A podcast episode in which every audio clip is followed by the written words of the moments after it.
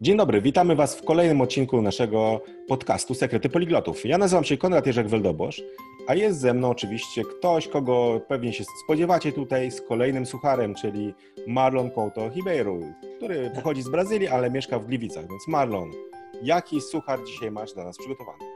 Cześć wszystkim, serdecznie witam. To mam dzisiaj lodowaty suchar przygotowany. To jest tak, czemu Skimos jest rozczarowany? Bo niestety przyjaciele zostawili go na lodzie. Dziękujemy Ci, dziękujemy Ci Marlon. Także e, dzisiaj oczywiście e, mamy kolejny temat, który podrzuciliście nam jako nasi fantastyczni słuchacze i widzowie, prawda Marlon? O czym dzisiaj będziemy rozmawiać? Może Ty powiedz. Tak, będziemy mówić dzisiaj o, o języku w pracy. Jest naprawdę dużo aspektów, tak, ale no będziemy mówić generalnie tak ogólnie o języku, czy o językach w pracy, tak, w Waszej, w waszej miejscu pracy. I pytanie dla Ciebie, Konrad, więc e, co sądzisz, czy to język w pracy, czy to dodatek, czy to jedyne, jedyne wymaganie? Czyli, czyli pewnie chodzi Ci o to, czy tak naprawdę sam język, czy on wystarcza, tak, czy może po, potrzebujemy czegoś innego, prawda? I tutaj ja myślę, że, że, że można na, na kilka sposobów i, i, i pewnie jeszcze powiemy dzisiaj o tym, na przykład jaką pracę można wykonywać, gdy uczymy się języków, prawda? Więc e, oczywiście można najprostsze, tak jak pomyśleć, prawda? Tak jak e, Ty chociażby pracujesz jako nauczyciel czy tłumacz, ale jest dużo innych możliwości. Ja bym powiedział trochę tak, może dam Wam taki przykład z mojego życia, bo ja miałem trochę no, tych zawodów. Ja jestem oczywiście dinozaurem, ale nie aż takim jak pokolenie moich dziadków i rodziców, gdzie trochę, nie wiem czy jak pamiętacie, może jak z nimi rozmawialiście, to często oni wychodzili z założenia, że uczymy się w szkole i potem trafiamy do pracy i wykonujemy jeden zawód przez całe życie. Natomiast czasy się trochę zmieniły i to już pokolenie moich rodziców, ja myślę, że tak na przełomie lat osiemdziesiątych, dziewięćdziesiątych musiało troszeczkę odczuć zmian na rynku pracy, czyli przestało się liczyć tak naprawdę wasze wykształcenie, ale zaczęły się liczyć wasze umiejętności, które nabywacie w trakcie waszego życia, prawda? Czyli możecie skończyć jakieś studia czy jakąś szkołę, a wykonywać zupełnie inną pracę. Więc to, co zaczęło się liczyć, to jest umiejętność uczenia się, a nie konkretne studia czy konkretny jakiś, nie wiem, właśnie wydział, który skończyliście, czy jakaś szkoła, kurs. Bardziej liczy się umiejętność uczenia się, ale też my musimy się przygotować na większą elastyczność, że praca, którą dzisiaj wykonujemy, będzie trochę inna niż później. Ja na przykład jak kończyłem studia, to kończyłem z myślą, że będę nauczycielem. Nauczycielem języka francuskiego, portugalskiego czy, czy jakiegoś innego języka. Natomiast głównie, ponieważ moje studia to były studia związane z językiem francuskim, no to tam miałem całą tą ścieżkę pedagogiczną, mieliśmy zajęcia z psychologami, pedagogami i tak dalej. Praktyki w szkole, miałem tutaj okazję praktyki w moim liceum wykonywać, więc było ciekawe doświadczenie, tak jakby patrzeć, siedzieć po drugiej stronie, prawda, tej ławki nauczycielskiej, siedzieć w pokoju nauczycielskim z nauczycielami. To były, były ciekawe, ciekawe doświadczenia. Natomiast to było takie moje przekonanie, że ja będę nauczycielem. Po czym okazało się, że po dwóch latach stałem się księgowym. Ha, i teraz to jest takie pytanie, skąd w ogóle taki pomysł na zostanie księgowym? Okazało się, że to był taki moment, gdzie dużo korporacji zaczęło sobie analizować koszty i przeno- zaczęło przenosić dużo e, różnych zadań związanych z e, informatyką, czy e, H R-ami, czy jakimiś właśnie księgowością do krajów, gdzie ta praca mogła być wykonana taniej.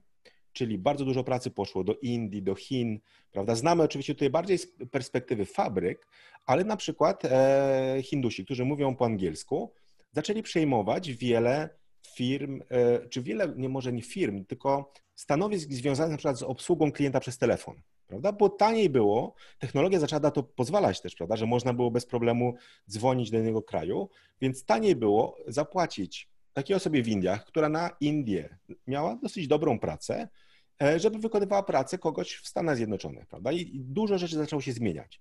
I okazało się, że Europa Wschodnia, czyli Czechy, Słowacja, Polska, Rumunia, to są takie kraje, w których e, można też wiele zadań wykonywać, takich, które są związane z językami obcymi, prawda? Czyli to był początek dwudziestego pierwszego wieku, powiedzmy, e, bo my Polacy zaczęliśmy dużo podróżować, więc to pokolenie, prawda, które weszło na rynek, ono znało już języki, nie tylko angielski, znali ludzie język francuski, włoski, hiszpański i tak dalej. I wiele firm, które miały właśnie swoje, swoją pracę w Europie wykonywaną, postanowiło przenieść część stanowisk, na zasadzie właśnie outsourcingu, to, to, tak się nazywa, przenieść do Europy Wschodniej. Powstały właśnie duże centra w Pradze na początku, w, później w Warszawie i tak dalej, w wielu, w wielu miastach. I teraz pewnie macie wielu może znajomych, którzy pracują właśnie w takich, po polsku to się nazywa jakieś centrum usług łączonych, ja nawet nie wiem, bo to, to najczęściej używa się tam angielskiej terminologii, czyli to są centra outsourcingowe, czyli takie ośrodki, gdzie wykonujemy pracę, którą można tak jakby wykonywać zdalnie teoretycznie, prawda? Czyli oczywiście ludzie chodzą do biura, pracują w biurze, ale używają głównie internetu do tego, żeby kontaktować się z innymi, prawda? Czyli to nie jest tak, czy wyobraźcie sobie na przykład, że macie telefon komórkowy, no i dzwonicie, prawda, żeby załatwić jakąś sprawę i niekoniecznie odbiera ktoś w Polsce, ale odbiera ktoś w innym kraju, kto mówi po polsku. I to trochę tak wyglądało. Gdy ja zaczynałem, to oczywiście to jeszcze był taki początek, że nie do końca wiadomo było, czy to się sprawdzi, też ludzie wyobrażali sobie, przenosili mi księgowość, porównywali z polską księgowością, która jest dosyć skomplikowana i zaczęli się zastanawiać, czy to jest w ogóle możliwe, ale okazuje się, że w innych krajach ta księgowość jest bardzo uproszczona i tak naprawdę ludzie, którzy wykonują te, tę pracę tutaj, nie muszą mieć olbrzymiej wiedzy księgowej, nie muszą znać tych przepisów, bo tym mogą zajmować się ludzie na miejscu, prawda? Czyli głównie chodzi o to, żeby na przykład księgować faktury jakieś, czy dzwonić do, do firm, które nie zapłaciły faktur na czas i tak dalej. Czyli rozmaite, rozmaite części tego, tego procesu. I gdy ja akurat przez mojego znajomego, który pracował w takim centrum, trafiłem do, do, do takiej firmy, no to właśnie było na takiej zasadzie, że oni szukali ludzi, którzy znają język portugalski i było też stanowisko właśnie, które wymagało i znajomości francuskiego i portugalskiego. No i pewnie sobie zaczęli się zastanawiać. Nie jest łatwo znaleźć ludzi, którzy znają język portugalski, a już kombinację dwóch języków ciężko. To zastanówmy się, czy łatwiej jest wziąć księgowego i nauczyć go dwóch języków, czy może wziąć kogoś, kto zna te języki i nauczyć go księgowości. Okazało się, że to drugie jest dużo łatwiejsze, prawda? Ja oczywiście poszedłem, tutaj mogę zdradzić, nie miałem zupełnie pojęcia o tym, co to jest księgowość. To mój znajomy mówi, przeczytaj sobie taką książkę, dał mi jakąś książkę, w ogóle nie wiedziałem, o co chodzi. Przeczytałem pierwszy rozdział.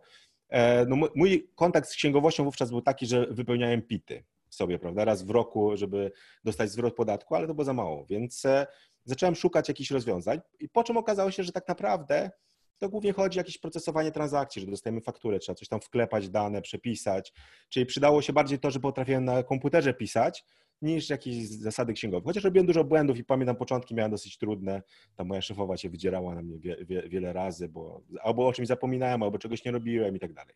Ale okazało się, że dało się tego nauczyć i myślę, że tutaj odpowiadając na Twoje pytanie, to nie jest tak, że to jest jedyne wymaganie. Myślę, że je, znajomość języka może być czymś, co otworzy Ci drzwi do pracy, która być może ma pewne wymagania, które, których się nie spodziewałeś. Bo ja na przykład nie zastanawiałem się nawet, że zostanę kiedyś księgowym. Raczej chciałem być nauczycielem, może tłumaczem, ale na pewno nie księgowym, prawda? Bo księgowość raczej nie miałem zupełnie pojęcia, co to są jakieś debety, kredyty i w ogóle, no chyba, że w banku ktoś miał... A Cię prawda? Udało się polubić to, tą dziedzinę? Tak szczerze mówiąc, czy, czy e, lubisz ten, ten temat, czy, czy taki za bardzo nie czujesz się związany do, z tym tematem? Jak, jak sądzisz? Tak, znaczy ja powiem Ci tak, że... E, nie jestem fanem księgowości, teraz nie czytam sobie książek o księgowości, ale na pewno praca mi się podobała, prawda? Bo był kontakt z różnymi ludźmi i też mnóstwo było osób, które były w podobnej sytuacji jak ja, prawda? Że trafiały właśnie po studiach filologicznych, językowych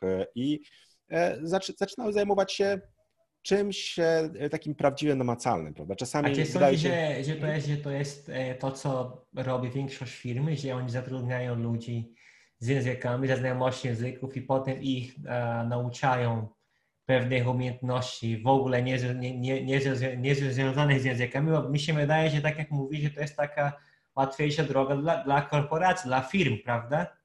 Tak i ja, ja myślę też, że gdziekolwiek nie zaczynasz pracy, to i tak musisz się nauczyć, jak hmm. pracuje się w tej firmie, prawda? Tak, Czy, tak. tak. E, e, powiedzmy... Prawda, przychodzisz, nie wiem, do jakiejś szkoły językowej, to każda szkoła językowa trochę inaczej działa, prawda? Więc tak. masz jakąś wiedzę, ale i tak musisz wiele rzeczy poznać, więc nie uciekniesz przed uczeniem się. To nie jest tak, że przychodzisz po studiach i stajesz się księgowym. Ja, ja swoją drogą też miałem taką przyjemność, bo ja uczyłem się inaczej księgowości niż niektóre osoby.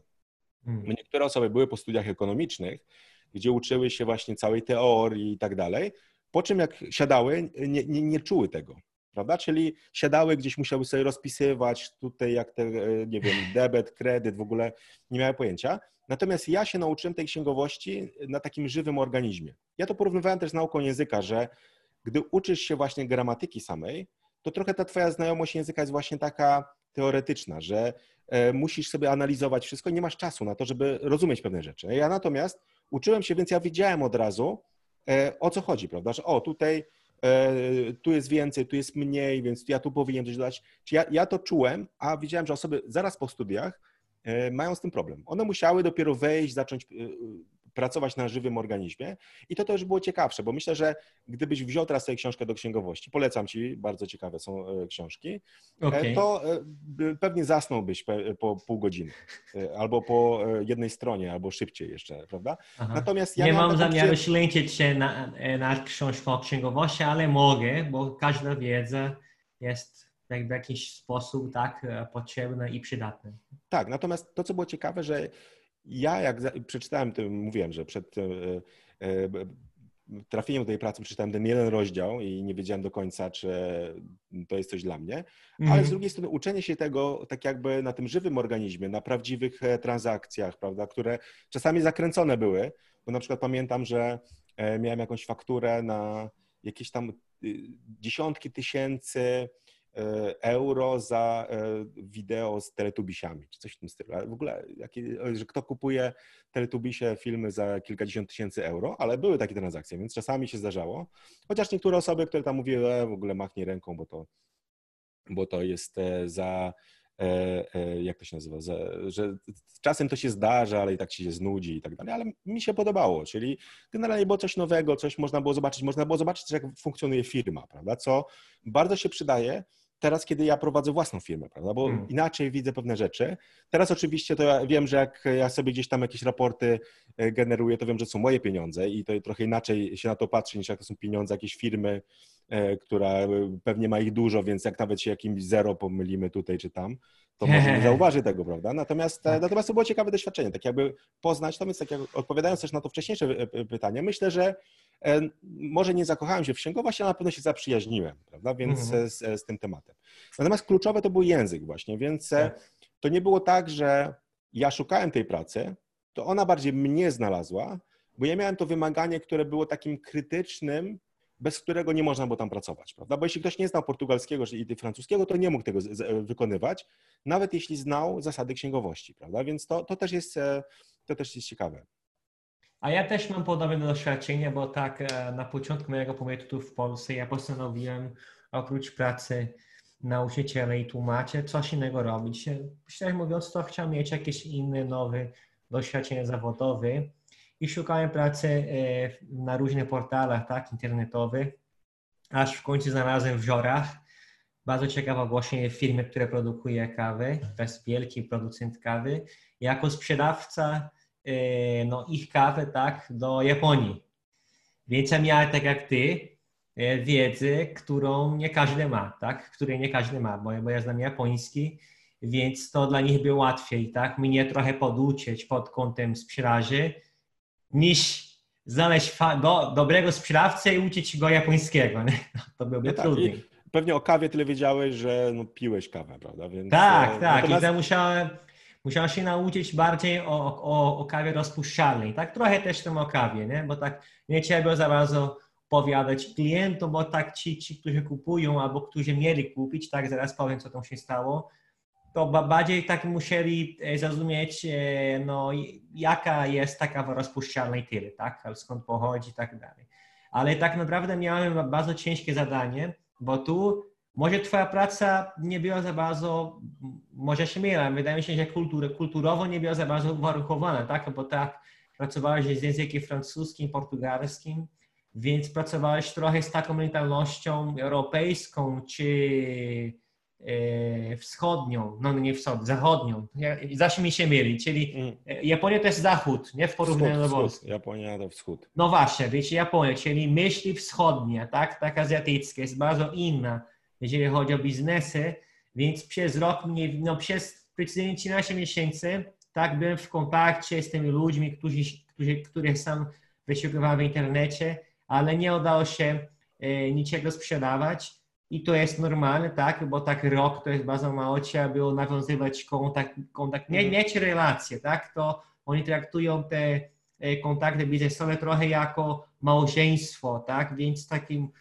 muszą chodzić ze sobą te firmy, tak, przez przynajmniej dwa lata, aż się coś kupią, ale jak kupią, to będą płacić wszystko takie uczciwie i będą ciągle kupować, więc jak ktoś ma tyle cierpliwości, żeby poczekać, tak, żeby inwestować pieniądze, tak jak oni płacili mi i żeby mieli właśnie zwrot, to oni musieliby poczekać przynajmniej dwa lata i trzeba było wydawać pieniądze na na przykład na bilety dla tych Japończyków, na zakwaterowanie, tak, ale tak samo e, wzajemniliby Japończycy, tak, oni by hmm. przyjęli nas, przyjęliby nas tam w Japonii, ale do tego nie doszło, nie? Bo tak była, była ta sytuacja, że z drugiej strony nie znali się na, na kulturze japońskiej, na myśli japońskiej, myśli azjatyckiej, jak próbowałem wytłumaczyć, czemu tak robią, to nieraz nie chcieli w mnie, we mnie wierzyć, bo ja miałem wiedzę językową, kulturową, ale miałem tą jakby powierzchniową jeszcze wiedzę biznesową, którą oni mieli tam od, od wielu lat, tak? Ale nie, nie potrafili widzieć, że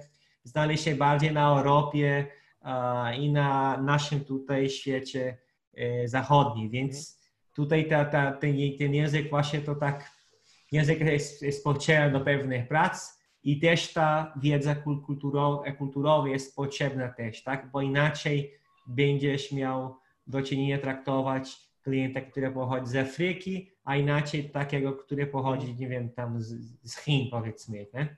Tak, natomiast to co, to, co mówisz o tych różnicach kulturowych, to też jest prawda, bo ja pracując w tej firmie tam ponad dziesięć lat, miałem kontakt z ludźmi z całego świata, prawda? Czyli hmm. to też było tak, że niby zaczynałem od, od czegoś, ale później okazało się, że mamy też kontakt z ludźmi z Indii, z Chin.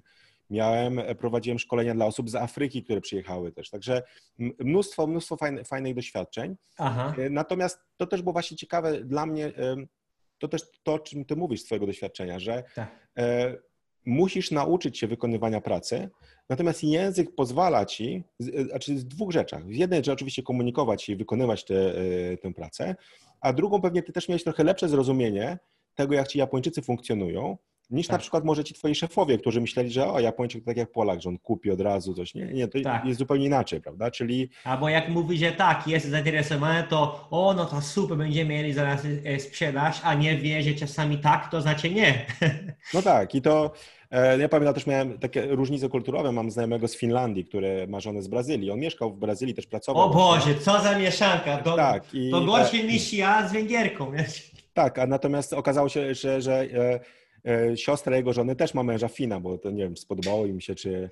Ale co? Plus jest taki, że, że mogli się do Finlandii. Natomiast to, to, co było ciekawe, on opowiadał, że mieli sporo takich tematów dziwnych, związanych z firmą. Na przykład mówi, że pr- pracował właśnie w Brazylii, jego firma go wysłała tam na kilka lat i musiał nawiązywać kontakty. Mówi, że miał taką firmę podwykonawców w Brazylii, która miała jakąś tam wykonać pracę przygotowawczą i tak dalej. No i oni powiedzieli, ci Brazylijczycy, że musimy dostać zaliczkę na dosyć taką pokaźną sumę. No i ci Finowie, oczywiście, nie ma problemu. I okazało się, że tą zaliczkę od razu im przesłali. A Brazylijczycy byli w szoku, bo oni się oczywiście spodziewali, że żeby dostać takie pieniądze, to muszą podpisać jakąś umowę u notariusza, dziesięciu mm-hmm. świadków, jakiś tam milion, milion rzeczy. A ci z Finlandii, okej, okay, umówiliśmy się, re, ręka podana. Tak, i wysyłamy pieniądze. Podobnie było też, jak ten mój kolega przeprowadzał się do Finlandii i miał samochód, który chciał sprzedać. No i oczywiście przychodzili ludzie, no i e, ta jego żona odbiera telefony, tam umawiała ich i nagle on przychodzi, mówi, słuchaj, sprzedałem samochód. Ona mówi, jak to sprzedałeś? Znaczy, że zapłacił się? Nie, nie, nie. Rozmawiałem z tym człowiekiem i e, to był Brazylijczyk oczywiście i on powiedział mi, że kupuje samochód. E, I więc uścisnęliśmy, uścisnęliśmy sobie ręce i jest okej, okay, nie? A ona mówi, nie, nie, nie, to jeszcze nie jest okej. Okay. Dla Brazylijczyka to nic nie znaczy. Nie, nie, nie, ja jestem Finem, ja sprzedałem już mój samochód. I ona mówi, ale poczekaj, ja ci będę umawiać kolejne osoby. Nie, nie, nie, już nikogo nie umawiaj, ja mój samochód sprzedałem, więc już nie będę z nikim się spotykał. Nie? I tam oni się pokłócili. Na szczęście ten człowiek kupił ten samochód, więc, ale było sporo takich sytuacji właśnie ciekawych. A. Też pamiętam, kiedyś mieliśmy spotkanie właśnie, żeby pokazać te, te różnice. Był Francuz, Polak, Fin i Argentyńczyk. No i umówiliśmy się w jednym miejscu. No i przychodzimy, tam jest godzina powiedzmy siedemnasta, czekamy, tego Argentyńczyka nie ma. Nie? No i wtedy ja i ten Francuz mówimy, no słuchaj, to możemy, poszukamy go. A ten mój kolega Fin, nie, nie, nie, nie, ja jestem Finem, ja się umówiłem o siedemnastej tutaj, więc muszę czekać o siedemnastej tutaj. Prawda? Nigdzie się nie ruszę, czyli ja jako Polak już byłem bardziej elastyczny, natomiast on nie, nie, nie. A okazało się, że Argentyńczyk zapomniał o naszym spotkaniu, oczywiście, zdarza się, mm-hmm. prawda? Więc to też, ale takie ciekawostki, właśnie jak się uczycie języka, to zaczynacie poznawać. Natomiast też myślę, że... Ale tak trzeba jak... o tym pamiętać, o tych różnicach, tak? Bo możesz mieć nieprzyjemne sytuacje w pracy wynikające z takich różnic i no, bo z mojego doświadczenia, to doświadczenie widzę, że bardzo ciężko jest to, kiedy twój przełożony tego nie rozumie i ma wrażenie, że ty jakoś tam, wiesz, wytłumaczyć i wymyślić wymówki, tak? To jest bardzo ciężko, tak? Mm. Jak są, ktoś musi dużo czekać, albo jak ktoś, coś nie wychodzi tak, jakby się spodziewał i ty rozumiesz czemu, a ta druga osoba nie rozumie, jeszcze myśli, że ty coś nie tak robi, nie? Mm-hmm. Nie, a myślę też, że też jest różnica między szefem za granicą. Właśnie miałem znajomego Brazylijczyka, który pracował w Brazylii i później właśnie pracował w Polsce i mówi, że tak jakby porównując, nie wiem, czy Marlon, ty też tak jakby odnajdziesz się w tym, ale mówi, że w Brazylii, jak pracował w jakimś tam banku czy gdzieś, to pracowało mu się bardzo fajnie, że ludzie chodzili na kawę, rozmawiali ze sobą, było bardzo, że takie było przyjemne miejsce pracy. Natomiast powiedział, że polski szef jest dużo lepszy niż brazylijski, prawda, że brazylijski jest bardzo autorytarny, tam krzyczy na wszystkich, ostro, ostro do nich się zwraca i tak dalej, natomiast polski szef jest trochę inny, prawda, że daje ci więcej wolności, mniej, mniej cię ciśnie i tak dalej, więc to tak czasami jest, prawda, znaczy w niektórych kulturach jest ten bardziej autorytarny styl, który dominuje, w niektórych jest trochę inaczej, prawda, w Skandynawii na przykład, tak jak moja żona, która jest z Indii, prawda, mówi, że z e, szefem z Indii się bardzo ciężko współpracuje, a doskonale się spra- współpracowało z szefem z Finlandii, prawda, i e, on był właśnie taki, że dawał zadania, później był zadowolony z rezultatu, więc nie było problemu, prawda, natomiast ktoś, na przykład szef w Indiach wysyłał tobie jakieś zadanie, później ty dajesz, a on hmm. musi ci skrytykować oczywiście, czy powiedzieć ci, że zrób coś inaczej, zmień i tak dalej i e, czasem to wy- nie wynika nawet z jakiejś potrzeby, ale on musi ci powiedzieć, nie może przyjąć twojego zadania od razu dobrze, prawda? Że zawsze musi coś tam skrytykować, ale że kolor nie ten, może coś i tak dalej, więc, więc nie, nie jest wcale tak łatwo. A nie wiem jak Marlon, ty, bo pracowałeś trochę też w, w Brazylii, w Polsce, prawda? Jak, jak ty patrzysz? Czy widzisz różnicę taką w środowisku pracy? No tak naprawdę różnicę, różnicę którą widzę, że bardzo, bardzo się nie tutaj... jak można mówić, się nie liczę, tak? Bo tak, ja pracowałem tylko jako tłumacz samodzielny w Brazylii, ale i jako lektor językowy, jako nauczyciel języków obcych, tak jak tutaj, więc w czymś innym nie pracowałem, ale jest jedna różnica, jeżeli chodzi o, o naszą szkołę językową w Brazylii i, i szkołę tutaj, to może byliśmy tam lepsze zespołem, jeżeli chodzi o, o towarzystwo między kolegami, tak? To my częściej się spotykali, no, na jakąś kolację, na rozmowy, na bilard, na coś, więc to było fajnie i to trochę tego brakuje i nawet szefostwo to, to jakby planowali tam, na przykład pod koniec roku jest takie spotykanie, dwa razy też w roku mieliśmy takie ogromny trening przez tydzień, ale co roku to był ten sam trening dla, dla starszych nauczycieli, ale tam byliśmy, aby pomagać, aby poznawać nowych kolegów, więc była taka interakcja. Może było czuć, że jesteś, jesteśmy rodziną, tak, bo ja nie, nie pracowałem tam długo, tak, nie dużo tam spędzałem godzin w ciągu dnia, ale jak tam było, to, to fajnie, fajnie tam się robiło. A tu na przykład w tej szkole to mnie widuję swoich kolegów, teraz wiadomo, tak, jak siedzimy w domu, pracujemy zdalnie, to w ogóle ich nie widzę, ale jak chodziłem tam do, do placówki, też bardzo rzadko e, widziałem wszystkich, nieraz tylko napotykałem, więc to jest różnica. Nie wiem, czy to jest tak w każdej firmie, ale no tego, tego mi brakuje e, trochę, trochę tutaj. Tam, tam, tam nie, było ja fajnie, myślę, że... bo było takie przekomarzanie nawzajem, takie można było rozmawiać, pożartować, kontynuować temat, który zaczęliśmy mówić w tamtym tygodniu, więc to, to było fajnie, tak? Mhm. Natomiast ja myślę, że to wiesz, wynika z tego, że my Polacy my oddzielamy życie prywatne od życia zawodowego. A, I to jest coś, co ja, ja myślę, że słuchacze się trochę zgodzą, a jak się nie zgodzą, to jak zaczną analizować swoją, swoje życie, mm. to tak bardzo często jest, że my na przykład dług, znaczy traktujemy, że praca to jest jedno miejsce, mm. a rodzina to jest inne. I mm. rzadko kiedy na przykład chcemy, nie wiem, poznawać ludzi z członkami naszej rodziny i tak dalej, to w niektórych firmach to istnieje, w niektórych nawet możecie pracować po dwadzieścia lat i cały czas ten dystans gdzieś jest, prawda? Czyli hmm.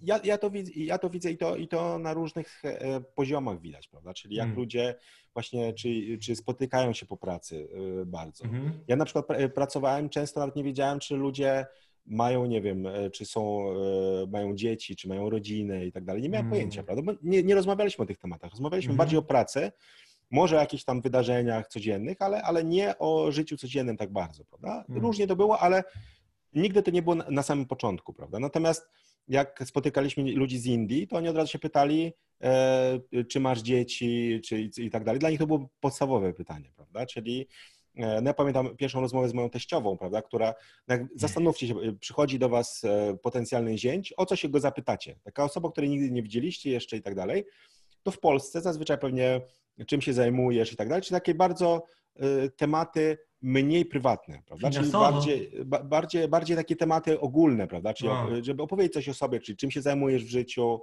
i, i, i tak dalej. I, e, natomiast moja teściowa od razu powiedziała, opowiedz mi coś o swojej rodzinie, prawda? Bo w Indiach rodzina jest ważna, prawda? Czyli dla niej to nie był temat prywatny, to był taki temat, o którym wszyscy chcą mówić, prawda? Czyli dla Polaka od razu pytanie, opowiedz mi o swoich rodzicach, na przykład o swoich wujkach, ciociach. No to, to dziwne byłoby pytanie, prawda? Dla nich było normalne. Ale wiesz co, jedna rzecz, o jednej pomyślałem też, bo pytałeś się właśnie o to, czy język to jest takie jedyne wymaganie, czy to jest taka konieczność. Ja myślę, że dzisiaj trochę rynek się zmienił, że jeśli chcecie, szukacie jakiejś trochę lepszej pracy, to musicie oddzielić jedną rzecz, że język angielski to jest już konieczność. To nie jest język obcy tak naprawdę w pracy, prawda? Czyli jeśli nie znacie dobrze angielskiego, będzie wam ciężko. Może wam się udać znaleźć pracę, ale będziecie zawsze troszeczkę cierpieć, bo no, ten język będzie was otaczał, prawda? Nawet ja, zaczynając pracę w tej korporacji, gdzie wymagany był ten francuski, portugalski, angielski nie był wymagany. Ja na szczęście go znałem, więc tam dawałem sobie radę, ale z początku praktycznie miałem, nie miałem z nim kontaktu. Ale okazało się, że ten język jest potrzebny, prawda? Bo e, e, gdy e, pojechaliśmy na przykład e, do Anglii, tam współpracować z, z, jednym, z jednym z klientów. Okazało się, że osoba, która miała mnie tam uczyć pewnych rzeczy, że nie zna portugalskiego, bo tamta, która znała portugalski, już dzisiaj jest indziej, przeniosła się do innego działu, a ta jest Amerykanką, więc ona chce ze mną porozmawiać po angielsku, więc, więc różnie to bywa, prawda? Natomiast generalnie traktujcie, że język angielski to jest konieczność,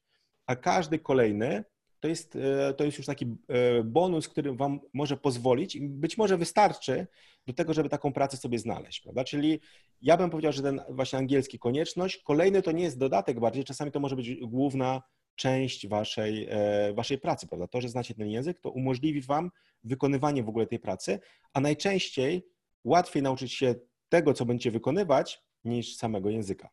Ale skoro jesteśmy przy angielskim, czy warto się uczyć języka angielskiego, przedsiębiorczego, no takiej wersji biznesowej angielskiego, czy warto się uczyć, czy trzeba, czy da się po prostu radzić sobie bez tego? Co sądzisz? Ja, ja chciałem powiedzieć Ci tak, że ja raczej jestem za tym, żeby uczyć się ewentualnie, ale wtedy, kiedy wykonujemy już jakąś konkretną pracę. Czyli gdybyś Ty na przykład teraz postanowił, ok, że w przyszłym roku zacznę pracować w jakimś biurze, to zapiszę się teraz na ten Business English, to nie miałoby to sensu, bo nie rozumiałbyś wielu rzeczy. Bo jest tak, że język... A kiedy ktoś nie za angielskiego, to o, o to Ci chodzi, nie, tak? Nie, ja, ja bym, ja bym za, po prostu uczył się normalnego angielskiego, bo jedyna rzecz, której się musisz nauczyć w tym biznesowym, to są pewne zwroty czy słowa, prawda? I to jest coś, czego się nauczysz tak czy inaczej, gdy zaczniesz pracować. Ja na przykład e, znałem francuski, ale nie znałem biznesowego. Pamiętam, byłem na jakichś zajęciach nawet na studiach z biznesowego francuskiego, ale nie wiedziałem. Tam e, jedna pani, e, która prowadziła te zajęcia na tam jakieś tam słownictwo, tam ktoś powiedział słowo audyt. Pierwszy raz słyszałem słowo audyt, nie wiedziałem, co to jest audyt. Nie wiem, czy ty wiesz, co to jest audyt. Natomiast e, ja się dowiedziałem dopiero, jak zacząłem wykonywać pracę i zacząłem kojarzyć to z konkretnymi rzeczami, prawda? I wtedy dla mnie to słowo miało znaczenie. Ja się szybko go nauczyłem, prawda? Czyli, e, czyli to nie było tak, że ja się uczyłem jakiegoś słownictwa i bardziej się uczyłem w pracy. Jak znam już język, to wtedy czasem, o, jedno słowo, co to znaczy, prawda? Czy słownictwo z księgowości, prawda? Też nie, go nie znałem, ale się nauczyłem już w, gdzieś w, w tak zwanym praniu, prawda? Czyli ja myślę, że to też jest ważne, taka rada też dla, dla ludzi, że jeśli chcecie wyko wykorzystywać język w pracy, to niekoniecznie skupiacie się na tym, żeby się uczyć języka takiego biznesowego bardziej, jeśli jeszcze tej pracy nie wykonujecie. Jeśli jesteście już, wykonujecie pracę, to też myślę, że zapisanie się na jakiś specyficzny kurs może Wam pomóc, ale niekoniecznie też, bo, bo dużo słów używanych jest też na przykład w jednej firmie, a w innej nie, prawda? Czyli ja, ja to widziałem, bo współpracowaliśmy z różnymi firmami i na przykład jedni nazywali jakiś raport w ten sposób, inni nazywali jeszcze inaczej, prawda? Czasami są różne określenia, które mogą być bardzo związane z jedną firmą. Na przykład dużo skrótów się używa też w tych korporacjach wszystkich, prawda? I teraz w jednej firmie jeden skrót znaczy to, a w innej znaczy to, prawda? Więc tak czy inaczej się będziecie musieli uczyć na tym żywym, żywym organizmie. Ale jedno wiecie, jeżeli chodzi o znajomość angielskiego do wykorzystywania w pracy, musimy być świadomy, świadomi pewnego zjawiska, bo ja pracuję też jako tłumacz, więc nieraz mam, mam do czynienia z ludźmi z innych krajów, którzy nie są ani Anglikami, nie są Amerykanami, czy angielski to nie jest ich język ojczysty i mają naprawdę, każdy ma zupełnie inną umiejętność, tak? Niektórzy bardzo dobrze znają angielski, niektórzy słabo znają, w związku z czym ciężko czasami mi się rozumieć, tak? A jako tłumacz to bardzo często pada na nas wina, tak? Jeżeli coś jest nie tak, więc nawet jak ten, którego mam tłumaczyć, trzeba mówić coś, wymawia nie tak i nie mogę rozumieć, bo nie mówi tak, jak mi się spodziewał, to mam problem. I z drugiej strony, jak też za dobrze, za dużo, za dobrze mówisz w tym języku angielskim, to nieraz mogą cię nie rozumieć. Czyli o co mi chodzi tutaj? Gdzie musi być świadomy, tak, tego, po co się uczyć tego, tego angielskiego do pracy, tak? Będziesz miał rozmowę, będziesz pisał maile do, do Anglików, do Amerykanów, to okej, okay, nie bój się, uczy się, uczy się, uczy się i tak dalej, wiesz, uczy się tak, tak jak najbardziej intelektywnie da, ale jeżeli wiesz, że będziesz miał cały czas komunikację z ludźmi, którzy nie są e, rodowitymi mówcami tego angielskiego, to uważaj, uważaj, bo nieraz mogą nas nie rozumieć, jak, bo, bo nie chodzi o to, że musimy teraz uczyć się błędnie mówić, ale nieraz się zdarza, że niektórzy słabo umieją, może nie są tego świadomi, ale widzą, że i tak się komunikują, tak przekazują swoje informacje i rozumieją, o co chodzi, więc musimy być jakby ostrożni, tak? Jeżeli my mamy kontakt z tymi klientami, widzimy, że coś, coś jest nie tak w tej komunikacji, nieraz my świadomo musimy upraszczać na sposób mówienia. Tu dam przykład konkretny, jeżeli chodzi o ten angielski, ma takie czasowniki złożone phrasal verbs, tak? I nieraz te phrasal verbs ma taki odpowiednik, który pochodzi z języka e, łaciny, tak? Poprzez francuski, jak tam nor, no, Normanowie, tak? E, zaje, no, mieszkali tam w Anglii, to długa historia, ale upraszczając to, nieraz masz dwa, dwie opcje, jeżeli chodzi o słownictwo, nawet trzy, tak? I bardzo często się zdarza, że cudzoziemiec zna te słowa pochodzące z łaciny, a i nie chodzi o to, że te słowa, pra, prawdziwe słowa angielskie są potocznie, nie, nie wszystkie są potocznie, niektóre mogą być używane w pracy, tylko że często zdarza się, że cudzoziemiec tego nie zna, więc trzeba tutaj uważać. Jeżeli chodzi o rozumienie ze słuchu, to też nie każdy ma takiej wymowy, jaką powinien mieć, bo, bo naprawdę ta, to nauczanie angielskiego w szkołach takich państwowych różnie wygląda na całym świecie. Są kraje, gdzie ten, który tylko umie mówić good morning, to już jest nauczycielem w szkole, tak? Więc to różnie bywa, tak? Więc to e, trzeba też być tego świadomy, bo ja mówię tutaj wam to, bo też nieraz uczyłem angielskiego dla szkoły, gdzie pracuję i my prowadzimy zajęcia w firmach. Nieraz widziałem tego, zauważyłem, że, że ludzie nie są świadomi, że pilnie się uczą, fajnie, tak jak miało być, ale nieraz muszą się dogadać z kimś, który słabo zna ten angielski, ale będzie tak słabo cały czas znać, bo ta osoba cały czas się dogada z innymi ludźmi z, z różnych krajów, czyli nie z Anglikami, nie z Amerykanami, z tą swoją znajomość angielskiego, więc trzeba tutaj na to uważać, bo nieraz za dobrze umiemy i ludzie nas nie rozumieją, albo nieraz za sobą umieją, tak, przynajmniej jeżeli chodzi o wymowy i mamy problem, żeby to rozumieć, więc trzeba tutaj też, też trochę brać pod uwagę, tak, jak jest twój rynek, z kimś będziesz miał do czynienia, więc dopas dopasowujesz tak, twoją wiedzę i użycie twojego angielskiego. Chyba Konrad, miałeś takie doświadczenie z czymś takim, tak? Właśnie znaczy, z taką... ja, ja, myśl, ja myślę, że w przypadku angielskiego to też jest tak, że... Bo to jest taki globalny język, dlatego tak, mówię tak, o tym angielskim używamy akurat, w biznesie, nie? To też trzeba znać ten język angielski biznesowy niby, że jakie są wyrażenia, tak. Ale z drugiej strony mieć też dobre zrozumienie różnych akcentów, prawda? Bo ludzie, będziesz tak, rozmawiać z ludźmi z całego świata, prawda? Czyli no tak jak ja miałem, że mieliśmy rodowitych Brytyjczyków, mieliśmy Amerykanów, mieliśmy Hindusów, Chińczyków mówiących po angielsku, tak. Ludzi z różnych krajów i czasami mi pomagało to na przykład, że Francuzów lepiej rozumiałem po angielsku, bo znałem francuski, prawda? Więc tak. Wiele rzeczy łatwiej wyłapywałem, natomiast no, no różnie to bywa.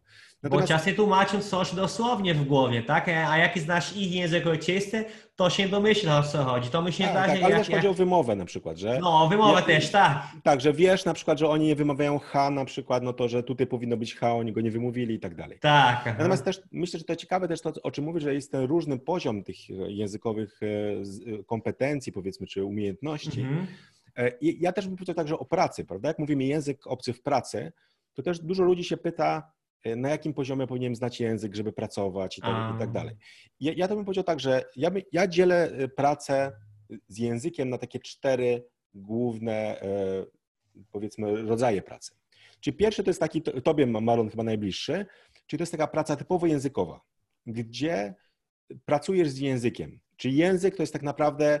cel sam w sobie, czyli jesteś tłumaczem na przykład, jesteś nauczycielem tego języka, prawda, czyli gdzieś ta praca wokół języka, czyli jeśli znasz bardzo dobrze język, to tak naprawdę masz już większość narzędzi. Oczywiście mhm. nauczyciel musi się nauczyć też pewnych rzeczy, tłumacz także, ale to jest taka praca wokół języka, czyli dużo ludzi myśli sobie, że okej, nauczę się francuskiego, to muszę pracować jako nauczyciel francuskiego albo tłumacz, a mi się to nie podoba, prawda, ale to jest tylko jedna z takich opcji.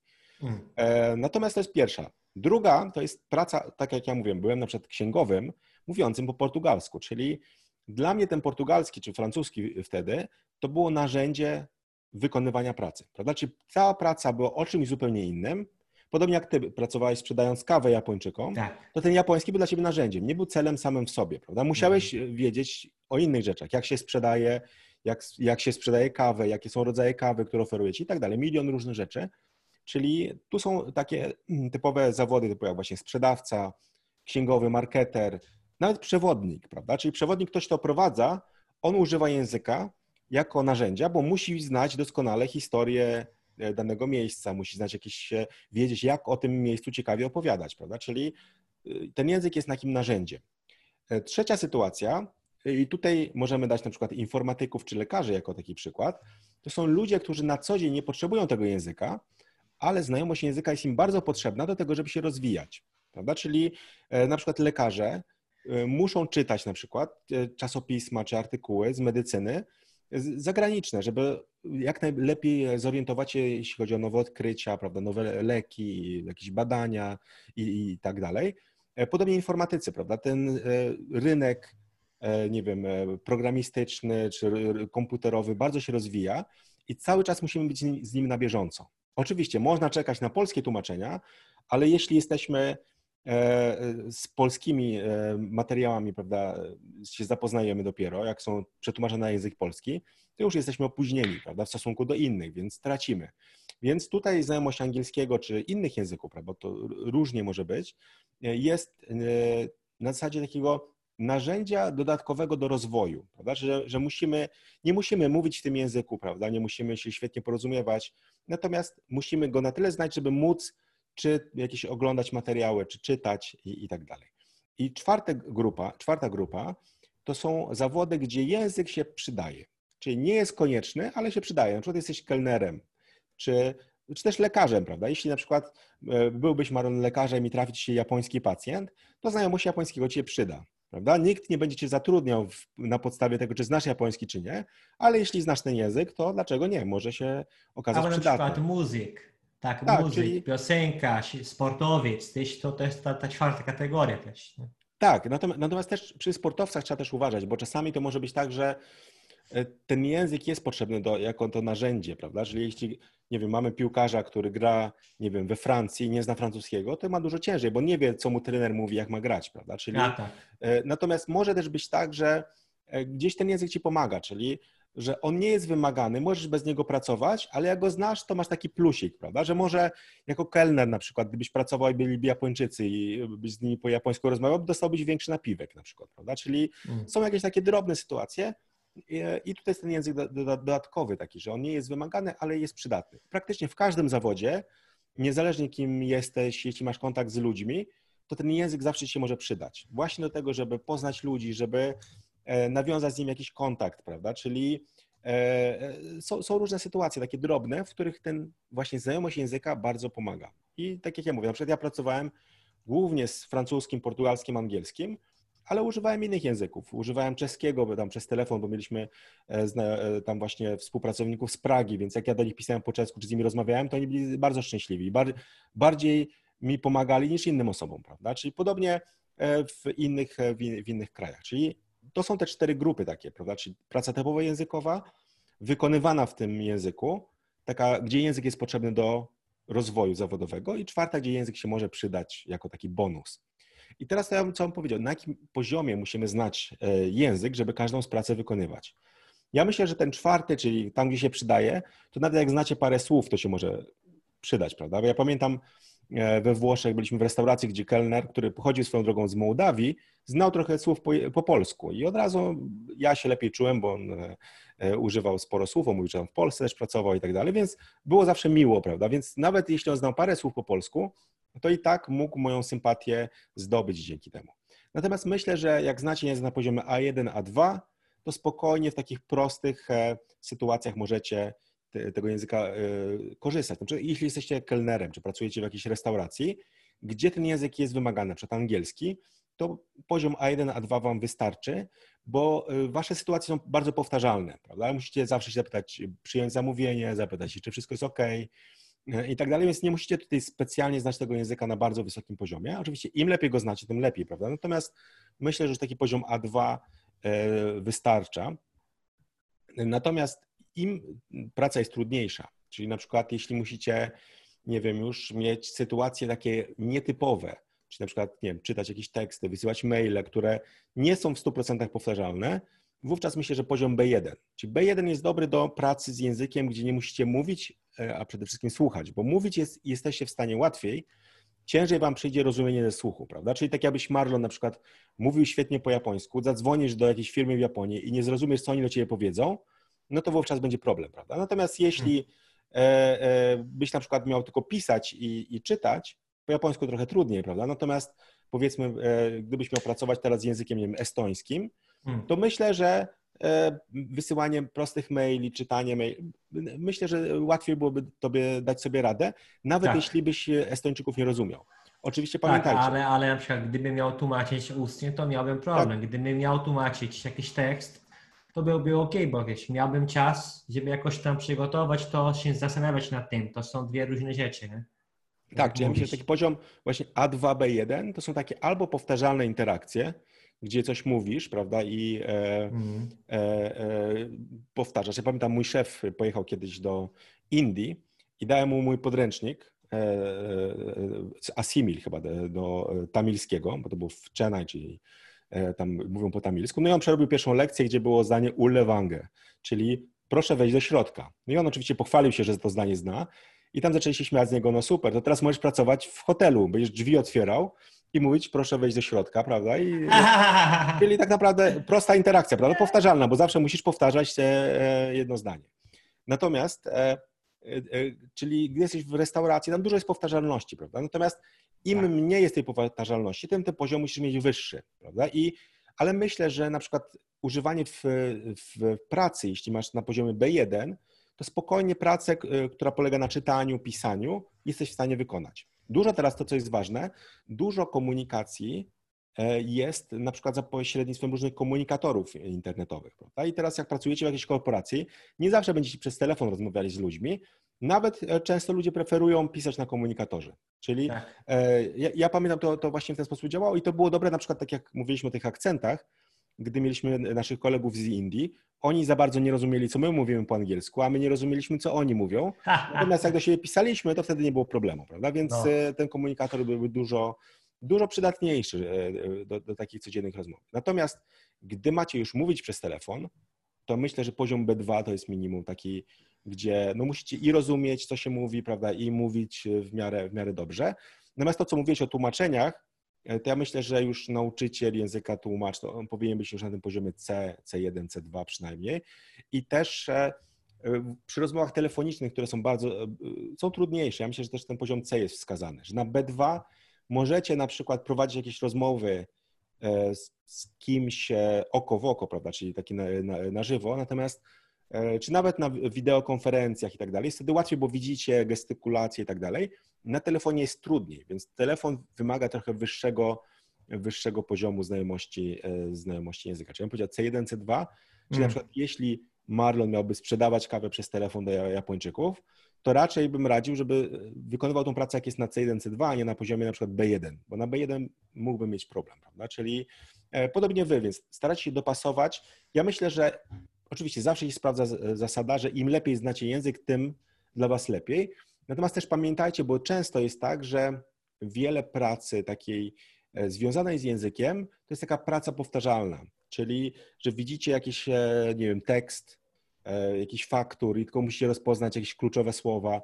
To nie jest praca taka, jak znacie język na poziomie C dwa, to możecie być z nią, nią rozczarowani, prawda? Że myśleliście, że może, nie wiem, rozmawiacie przez telefon, czy spotykacie się z ludźmi, a tu dostajecie tylko teksty, które wyglądają tak samo, prawda, i musicie tylko gdzieś tam zaznaczać coś, to, to, to może być trudne, więc też dobrze jest się dopasować waszym poziomem, prawda, czyli ktoś jest na poziomie B jeden, będzie super zadowolony z takiej pracy, może się czegoś nauczyć, może jakieś hmm. interakcje się pojawią, ale ktoś, kto jest na bardzo dobrym poziomie i właśnie liczy na taką pracę, to wtedy może mieć, mieć trochę większy, większy problem. A propos języków pracy, czy mogę opowiadać krótką historię, bardzo, ba, bardzo ciekawą, to tak może zachęcić tam naszych widzów i słuchacie do... No możesz, jeśli jest to historia nie dla dorosłych, tylko... Nie, nie, to może dać kołutę tutaj, żeby zasłonić, jak coś, coś mi nie tak. To jest prawdziwa historia, chyba znasz się, zakładam, że znasz. Jest taki poliglota, kanad, kana, jak będzie, Kanadyjczyk, tak? No to jego imię tak wymawiam po polsku, tak? Bo nie, nie wiem rzeczywiście, jaka jest prawdziwa wymowa, ale to będzie Paweł Aleksander Janulus. Paweł Aleksander Janulus, Kanadyjczyk, ma teraz osiemdziesiąt jeden lat. Jak miał osiemnaście lat, to już mówił mniej więcej w dwunastu językach, ale miał taki plus, tak na życie, że mama mówiła do niego w sześciu językach, tata mówił w czterech językach. Ale czemu wymieniam tego poligloty tutaj? Bo on, kiedy miał, miał mniej więcej dwadzieścia lat, to został zatrudniony i zaczął pracować w, w sądzie, tak, jako tłumacz, bo znał tyle języków. I jak zauważyli, że on bardzo lubi języki, tak, bo już był jego pasem, to zaproponowali mu, że zapłacą mu więcej, tak, on dostanie więcej, większą pensję za kolejny język, którego się nauczy i, i który będzie w stanie tłumaczyć. No proszę bardzo. To jak, jak zaproponowali to, i to jest udokumentowane, możecie znaleźć po angielsku, chyba po polsku też jest ta jego historia, tak szczegółowo. Dwa albo trzy języki, dwóch, trzech języków próbował się uczyć co roku i uczył się, aż w roku tysiąc dziewięćset osiemdziesiątym piątym on wszedł do, do, tego, do, tej, do tej księgi rekordowej, Guinness Book, nie? I on jest tam zapisany, i, że, że znał wtedy czterdzieści dwa języków, tak? On znał dwanaście i dodał tam trzydzieści tylko, nie? Ale miał tą motywację, tak? Że ja sobie tutaj nie wyobrażę, ale wiem, wiem że jak tłumacz dobrze zarabia w sądzie i za kolejny język dodatkową pensję on się uczył dwóch, trzech języków e, co roku. I czy to jest możliwe? To jest możliwe. Konkurent właśnie wymienił te poziomy, wymienił to, co możesz robić. Zauważ, że w twojej pracy jest tak pewna powtarzalność. Ja sam już tłumaczyłem w sądzie, nie wiem, czy to się już był w sądzie, ale niedużo też mówisz. Nie na razu, tak bardziej słuchasz, rozumiesz, ale niedużo też mówisz. Więc to nie jest tak super abstrakcyjnie, jest to możliwe, bo skoro ta powtarzalność jest, da się jakoś trochę oszukać system, nie? Więc to jest tak bardzo ciekawa historia, piękna, tak? To jest język, języki w pracy. Co sądzisz, Konrad? Nie, ja myślę, że, że to też jest ciekawa historia. Jest tak. kilka osób takich przynajmniej, które właśnie wykorzystują do tłumaczeń w wielką, taką dużą liczbę języków, które, które znają, ale też myślę, że są, jest dużo poliglotów, którzy e, mówią trochę inaczej, prawda? Że oni nie chcą pracować z językami, mm. że chcą robić coś innego, a języki to jest dla nich hobby, prawda? Czyli e, tutaj e, to też jest takie ciekawe podejście, więc myślę, że każdy może znaleźć coś dla siebie, czyli niekoniecznie będąc poliglotą musicie być nauczycielem czy tłumaczem. Tak. Możecie być, e, wykonywać dowolną, dowolny zawód i tak dalej, się nie, nie, nie przejmować. Słuchaj, a skoro jesteśmy przy tym, tak mówimy o poliglotach, czy oprócz angielskiego, jakie języki mógłbyś tam polecić, tak? Bo myślę, że nasi widzowie, słuchacze są zaciekawieni, miejmy nadzieję, że sytuacja się polepszy i widziałem taki komentarz, zapytali nas, jak w ciągu następnych pięciu do dziesięciu lat na przykład, nie? Jakich języków trzeba było, albo byłoby warto się nauczyć według Ciebie na przykład. Mhm. Tak, ja bym powiedział tak, że tak patrząc z mojej takiej, z tego doświadczenia hmm. pracy w korporacji, ja myślę, że ten angielski, jako to, to mówiliśmy, że to jest przymus już, no, że n- tak, nie traktujemy go jako... Nie liczę. Z, tak, z, z, natomiast mamy. Dobrze jest znać drugi język europejski. I Aha. teraz im ten język jest mniej typowy, tym tak naprawdę możecie więcej zarabiać, wykonując tak naprawdę tę samą pracę, co inni. Prawda? Czyli jeśli znacie na przykład niemiecki, francuski, hiszpański i tak dalej, no te języki są bardzo popularne, więc jest dużo łatwiej znaleźć kogoś na, na rynku, kto ten język zna. Natomiast jeśli znacie na przykład język duński czy norweski, to e, bardzo często zapotrzebowania te języki jest dosyć duże, że firmy są w stanie zapłacić nawet więcej. Prawda? Czyli ja bym powiedział tak, że jeśli szukacie jakiegoś pomysłu na na to, jak tak jakby rozwinąć waszą karierę. Być może dopiero wchodzicie na, na, na rynek pracy i tak dalej, szukacie jakiegoś sposobu, jak, co zrobić, żeby mieć lepszą pozycję zawodową, to myślę, że możecie spróbować pouczyć się jednego z tych mniej typowych języków europejskich, które nie są strasznie trudne, bo nie ma tam innego pisma i tak dalej, ale to mogą być języki takie jak właśnie ten duński, norweski, szwedzki, fiński, tak. Portugalski, portugalski nawet, portugalski wersji brazylijskiej, wersji europejskiej też tak, niderlandzki, prawda? Czyli, potrzeba jest. Czyli to, to są języki mniej może języki z Europy Wschodniej, typu właśnie grecki, rumuński i tak dalej, bo też znaczy to wynika z tego, że dużo pracy z Europy Zachodniej trafia do nas, no bo my jesteśmy w stanie wykonywać tę pracę za mniejsze pensje, no więc teoretycznie no, można się zastanawiać, na ile to jest dobre, natomiast no, biznesowo tak to działa po prostu na świecie, więc no, no, rzadko kiedy praca trafia na przykład z Rumunii do Polski, raczej jest odwrotnie, prawda, więc jeśli ktoś się nauczy rumuńskiego, to nie do końca pomoże mu to na rynku, ale myślę, że języki zachodnie, te mniej popularne, właśnie typu duński, norweski, czasem możecie naprawdę wynegocjować bardzo dużą pensję, jeśli znacie jeden z takich języków, bo, bo wiem, że no, były problemy zawsze ze znalezieniem ludzi, którzy chcieliby pracować w korporacji, znając takie, takie języki. Czyli to jest taka rada, że szukajcie języków takich mniej typowych. Oczywiście, jeśli lubicie hiszpański, francuski i tak dalej, to jak najbardziej skupcie się na tych językach, ale jeśli chcecie się nauczyć języka tylko i wyłącznie po to, żeby móc skorzystać na tym zawodowo, to myślę, że to, to jest pierwsza sugestia. Ale druga sugestia moja to jest pójście w inną stronę, czyli zobaczcie teraz, jak ten świat, no wiadomo, jest wielka nieprzewidywalność, natomiast z całą pewnością od wielu lat rosną w siłę Chiny.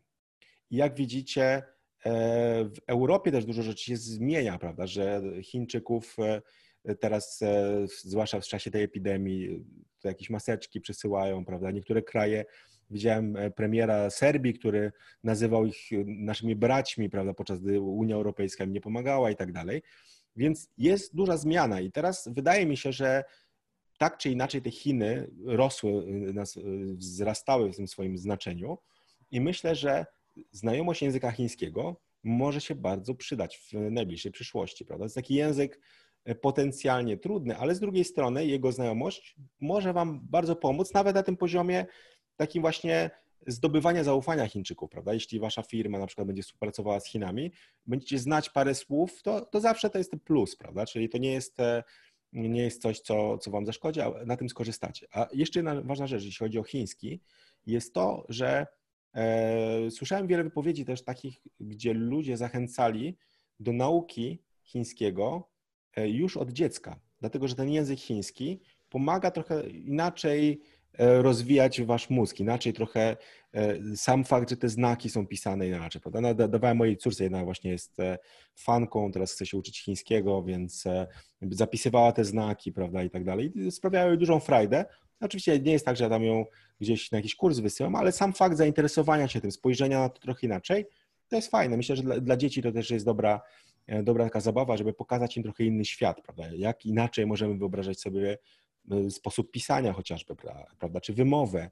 A dzie dzieciom łatwiej jest tymi tonami niż dorosłym. To też jest, też jest ważne tutaj. Oczywiście odsyłamy Was do naszego odcinka o języku chińskim, gdzie ten język omawiamy. Natomiast myślę, że chiński to jest taki jeden język potencjalnie ciekawy.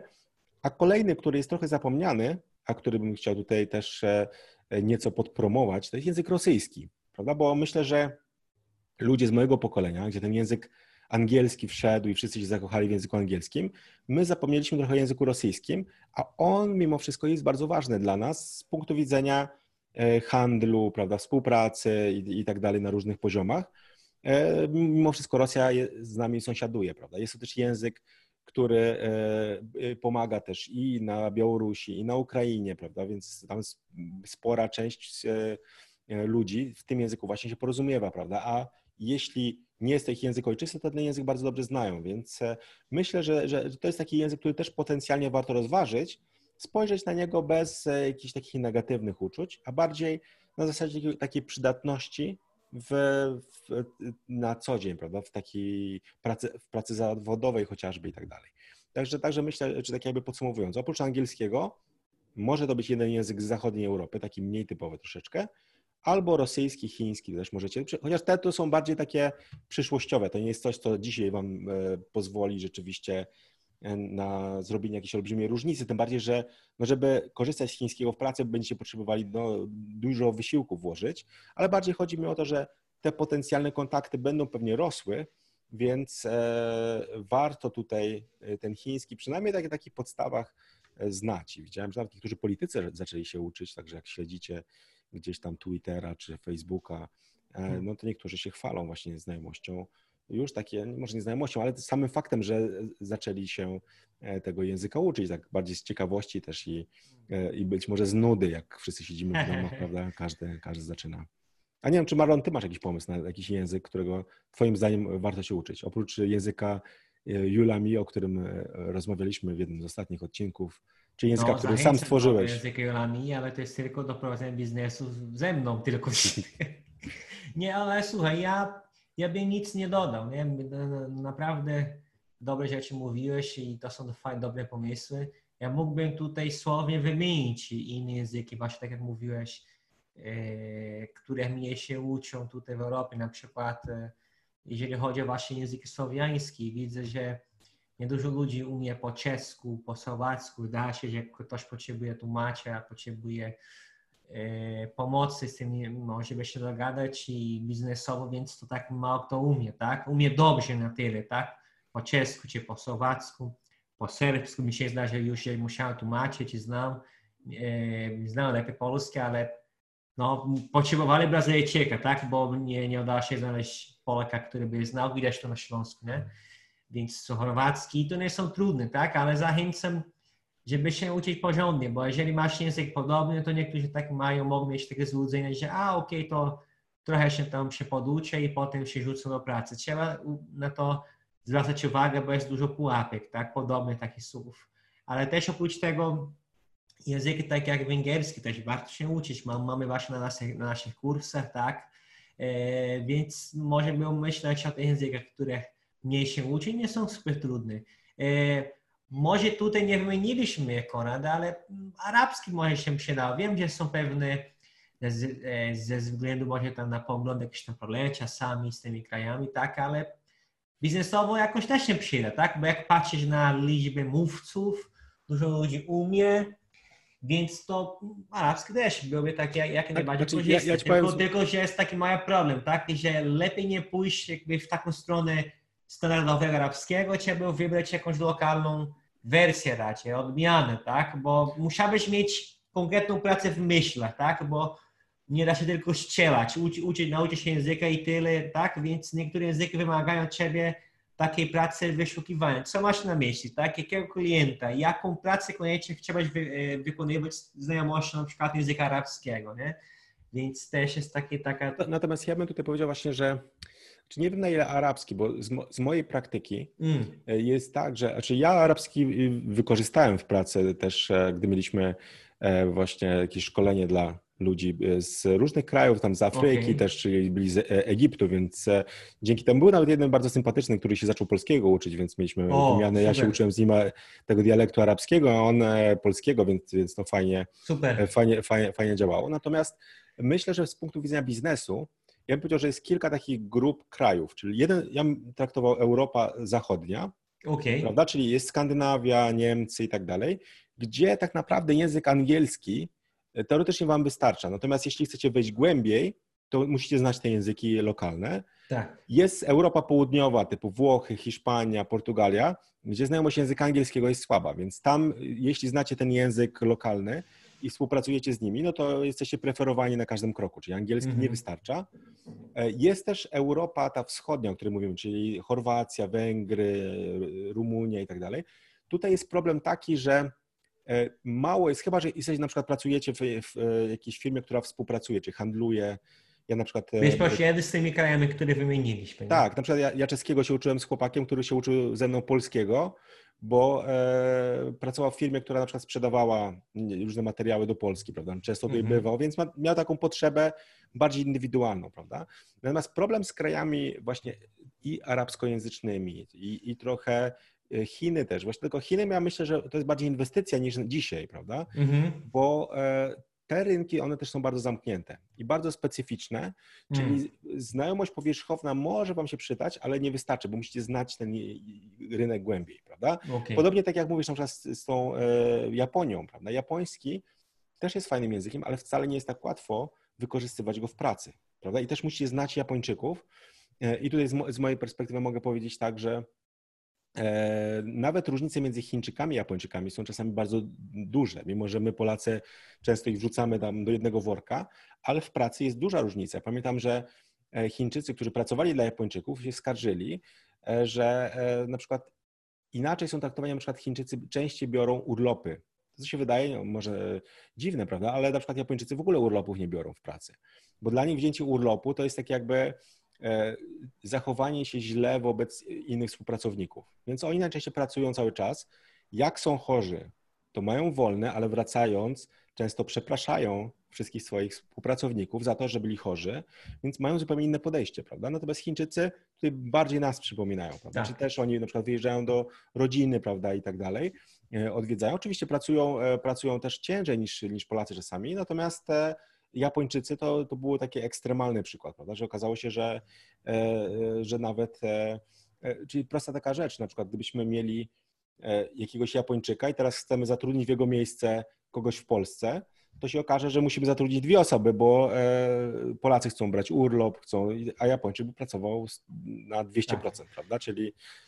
Słuchaj, ciekawe rzeczy powiadasz. Ja jak tak na pod, podsumując, ja chciałem, chciałem dodać tutaj, że naprawdę musicie trochę pomyśleć, tak? Bo nasze działanie, nasze decyzje e, mają po, potem pewne skutki. I wiem, że niektórzy po tym, jak zaczynają e, używać tego języka, które lubią w pracy, no to przestają chyba lubić za bardzo, tak? Bo używają tego w pracy, mają cały czas ten język w pracy i mają za dużo tego, więc musisz trochę się zastanawiać, czy chcesz pójść e, w tą drogę, tak? Bo niektórzy mogą mieć właśnie na końcu taką, jakby, taką uczucie, że mają za dużo tego języka i już tego nie lubią, tak? I byli za, zachwyceni, bo póki traktowali to jako hobby, ich znali i potem jak włączyli to do pracy, to tak ten zachwyt gdzieś tam się zgubił po drodze. To się nie zdarza zawsze, ale może tak być, więc musisz o tym pomyśleć. O, i druga rzecz to jest ta, ta część kulturowa, na przykład to jest bardzo normalne dla Japończyka, też dla dla Koreańczyka, że ta praca, ta firma jest ważniejsza niż rodzina nawet. Więc jak Japończyk, Koreańczyk zaprasza ciebie, tak, który zna ten język, znasz ten język i, i jakby współpracujesz z nim, zaprasza ciebie po pracy na jakąś kolację, na kawkę, na piwko nawet, bo też się upijają razem ze swoimi współpracownikami, to mi się zdarza często, to dla nich to jest na, na, na, naprawdę wielka gafa, że ktoś odmawia, tak? No jak to jest twój współpracownik, z tobą pracuje w tej samej placówce w Polsce, to chyba raczej to rozumie, bo tu mieszka, zaczyna rozumieć podejście kulturowe, ale ten, który jest tutaj na wyjeździe, tak, to tak inaczej to traktuje i więc nieraz musimy trochę przystosować się i trochę jakby odrzucić nasze poglądy, tak, to co byśmy chętnie robili ze względu na naszą kulturę, na naszą perspektywę niż to, e, czego chce ten drugi, więc trzeba trochę na to też uważać, to, trochę o tym pomyśleć, nie? Że na ile e, mam taką dyspozycję, żeby coś takiego robić, prawda? Tak, ja, my, ja myślę, że o różnicach kulturowych możemy zrobić też cały kolejny odcinek. Jeśli tak. podoba się wam ten temat, jeśli chcielibyście więcej się dowiedzieć na temat właśnie różnic między różnymi e, e, ludźmi z różnych krajów, napiszcie w komentarzu także. Spe, na możemy dodać, czemu warto to wiedzieć, jakie są śmieszne, ciekawe sytuacje, albo też nie tak, wszystkie jak, sytuacje, które mogą właśnie ja, ja się myślę zdarzyć. Też, że ja na przykład jak zaczynałem pracę, to dużo mniej wiedziałem, e, znaczy bardziej na wyczucie pewne rzeczy hmm. e, znałem. Natomiast teraz wiem już dużo, dużo więcej też i tej teorii, jak ona się przekłada na praktykę. Też nawet w tej korporacji prowadziłem i szkolenia, prawda, mieliśmy, mhm. to było też fajne miejsce, bo ludzie też więcej opowiadali o takich różnicach, prawda, i można było naprawdę sporo się dowiedzieć. To było częścią A... pracy praktycznie, tak? Tak, tak, tak, więc ja jeszcze specjalnie, żeby jeszcze ten temat badać, no to, to wziąłem na siebie też szkolenia dodatkowo, więc chętnie, chętnie tutaj Wam, wam opowiem o wielu ciekawostkach właśnie różnych dziwnych i ciekawych sytuacjach. Natomiast myślę, że to pomaga nawet czasami bardziej niż znajomość języka, bo znajomość języka jest taka oczywista, prawda? Znajomość tak. tych różnic kulturowych jest mniej ważna, prawda? I, i też budujemy swoje oczekiwania, dopasowujemy się, prawda? Czyli, tak. e, czyli też ja myślę, że na przykład jak ja z Marlonem współpracuję, to jest nam łatwiej, prawda? Bo, bo jesteśmy z dwóch różnych światów, prawda? Ja jestem z prehistorycznego di- świata dinozaurów. Ale dogadamy się, nie? Tak, ale wiemy, prawda? Ja, ja znam na przykład Brazylijczyków, współpracowałem z nimi, wiem jak oni funkcjonują, co jest dla nich ważne, prawda, więc, więc czasem Marlon do mnie pisze, jakieś tam wysyła mi jakieś dziwne zdjęcia, jakieś dowcipy. Dzisiaj na przykład, widziałaś jak fajny obiadek, nie? Tak, tak, więc, ale okej, okay, no ja, ja na przykład tego nie robię, ale wiem, rozumiem, że dla niego jest ważne, więc czasami nawet porozmawiam o jakiejś polityce w Brazylii, więc, czy w jakichś innych tematach, prawda, bo, bo, bo wiem, że to jest dla, dla ludzi istotne, prawda. Także Marlon też wie na przykład, że jak się umawiamy na jakąś konkretną godzinę, to jestem Polakiem, więc plus minus piętnaście minut, prawda, ale to już nie jest... Ale tak, jestem, ja pamiętam, że, że to jest ważne, zawsze jestem normalnie w czasie. No właśnie, właśnie, także... Tutaj... Biorę pod uwagę twoją stronę też, nie? To co jest tak, dla nas ważne. Nie, ale, ale są takie właśnie drobne, drobne rzeczy. Ja myślę też, że sam fakt, że mieszkasz tutaj, to też jesteś bardziej hmm. Polakiem niż Brazylijczykiem czasami, więc... Oczywiście, nawet niektóre... Kapcie masz, myślałem, że kapcie chcesz pokazać, że masz na nogach, więc... Nie, nie, nie, są na miejscu, ale, a, a, a, ale nawet niektóre zachowania u nas, u Brazylijczyków już mnie trochę denerwują, próbują, próbuję się nie e, ciepić, ciepiać tym, ale to tak czasem nie da się niestety. Nie, a są jakieś takie drobiazgi, ale one... Tak. I czasami jak tak się zmienia człowiek, prawda, przez to, że ty też, prawda, twoja żona jest z Węgier, więc, więc rozmawiając z nią widzisz, że, jaki to jest wpływ na ciebie, prawda, że ty inaczej... Słuchaj, inaczej... i używając języka w pracy też, tak, mając kontakt z tymi ludźmi innych krajów, ty też się zmienisz. I to jest kolejne pytanie, czy jesteś na, na to gotowy, bo, tak, bo nie da się ukrywać, zmienisz się i chyba zauważysz to w dniu, kiedy, kiedy rodzina powie.